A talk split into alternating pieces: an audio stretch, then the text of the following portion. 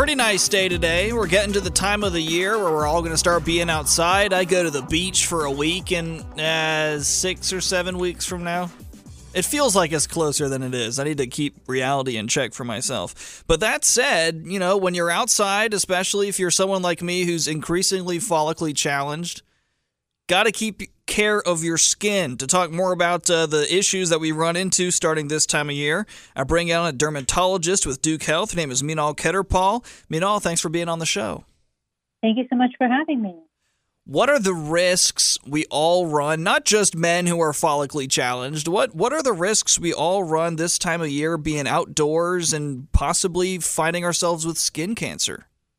Well, it's a great question. You know, the biggest challenge is that we all have been not exposed to the same ultraviolet and the ultraviolet index in the winter. With a lot less ultraviolet exposure, our skin loses its tan and ability to combat the sun. So when we finally enter the North Carolina spring, early summer, the damage from that first exposure can be pretty extensive. So really important to keep that in mind. You know, what we could handle in August of last year is not quite what we can handle in May of this year. So protection is really important. I'm curious because you're saying that we're at risk because we kind of lose our tolerance, we lose our tan. At what time of the year should we start being concerned about us being at a low tolerance for UV?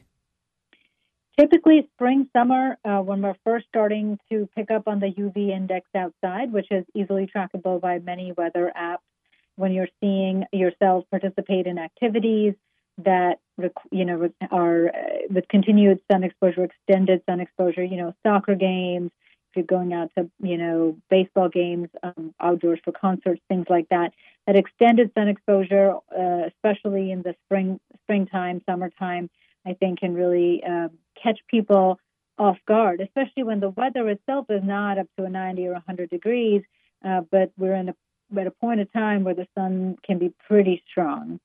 To just clarify, I mean, we recommend wearing a sunscreen and avoiding the sun all year because at any point, the ultraviolet cumulative exposure on a given day can be pretty high depending on the conditions and whether or not we're around the beach or water or getting reflective sun. But particularly this time of the year, April, May, we get more concerned. And May happens also to be the Melanoma Awareness Month. So that's partly one of the reasons. You were saying that it's the UV rays, the ultraviolet rays that we should be concerned about. Is that tied into heat, where if it's hotter, typically we have more UV, or does heat really have nothing to do with it? That's a great question. So I would say the heat has absolutely nothing to do with this because the heat that we feel from the sun is from the infrared part of the spectrum, the electromagnetic spectrum. So we have the infrared spectrum, then we go into the visible spectrum, and then below or higher energy than the visible spectrum is the ultraviolet spectrum. So the ultraviolet rays do not cause you to feel hot. They come through the clouds even on cloudy days when you don't feel the heat quite as much. And so it's a little bit of a misleading feeling when you're feeling hot that you're getting, more ultraviolet. Generally, that is true. When you're getting more infrared, you probably are getting more ultraviolet. But just because you're not feeling hot doesn't mean you're not getting ultraviolet. What are some practical ways that we can take? You mentioned sunscreen. Are there other practical things we can do to help ourselves, protect ourselves from UV rays? Yeah, absolutely. You know, one of the best things about North Carolina is we have, beaches and we have mountains. Both of those increase our sun exposure risk. And sunscreens, by the way, are only approved by the FDA as an adjunctive measure, so not a primary way to control the damage from the sun, particularly in those patients or those people that have had a history of skin cancer or family history of skin cancer. So to protect ourselves, we recommend sun protective clothing, such as hats. Hats are so important, generally broad-brimmed. That would cover the tops of our ears, as those can be pretty high-risk areas for damage. Using UV shirts, generally full sleeves for those folks, who are golfers, preferably longer sleeves if possible. Some of that material is really dry fit material that whisks away the sweat, so it's not quite as hot as it looks. But yes, additionally, sunscreen in areas where we can't cover with clothing. On the beaches, there are, umbrellas, but also other self-propelling sort of, Shibumi and some kind of brands like that can allow you to sit on the beach, but in the shade. And then, in the mountains, those of us who are hikers, we recommend trying to avoid peak sunlight, the peak sunlight time of the day. So between 10 and 4 p.m., try to avoid hikes on areas that are not shady at that time. Try to hike morning and evenings. But if you're going to hike in the middle of the day, try to find a shady area.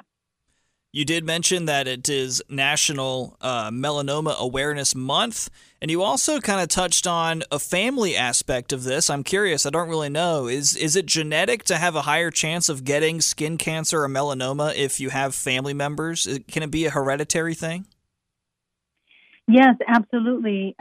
We don't understand completely the genetics of melanoma, probably because there's such an environmental component, which is essentially the ultraviolet exposure to melanoma. But we do notice, statistically speaking, if people have a family history of a first-degree relative, what that means is a parent or sibling with a history of melanoma, it does increase your risk of melanoma by at least twice the average population risk.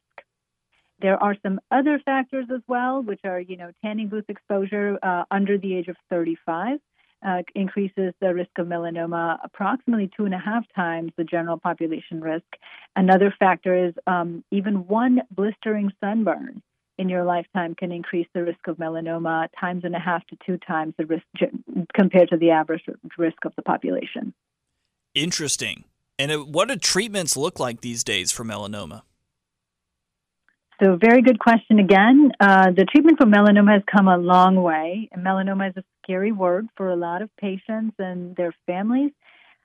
Majority of the melanoma, to be honest, more than 90% of the melanomas that we diagnose are fortunately early stage, often in a melanoma in situ stage or stage 1A or stage 1B.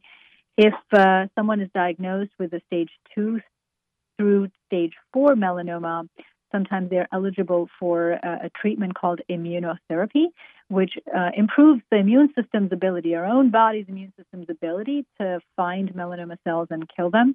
And that has really been a game changer. For the first time in the history of melanoma, we are finally seeing a decrease in mortality. In other words, less patients and people are dying of melanoma compared to ever before. So we have really started to see a decrease in the number of melanoma deaths, and that's, we think, a lot due to, the awareness methods, also a lot of protection that people are enduring, and also with immunotherapies. That's certainly good news to hear. Her name's Meenal Kheterpal, a dermatologist with Duke Health. It's National Melanoma Awareness Month. Meenal, thanks for being on the show. Thank you so much for having me.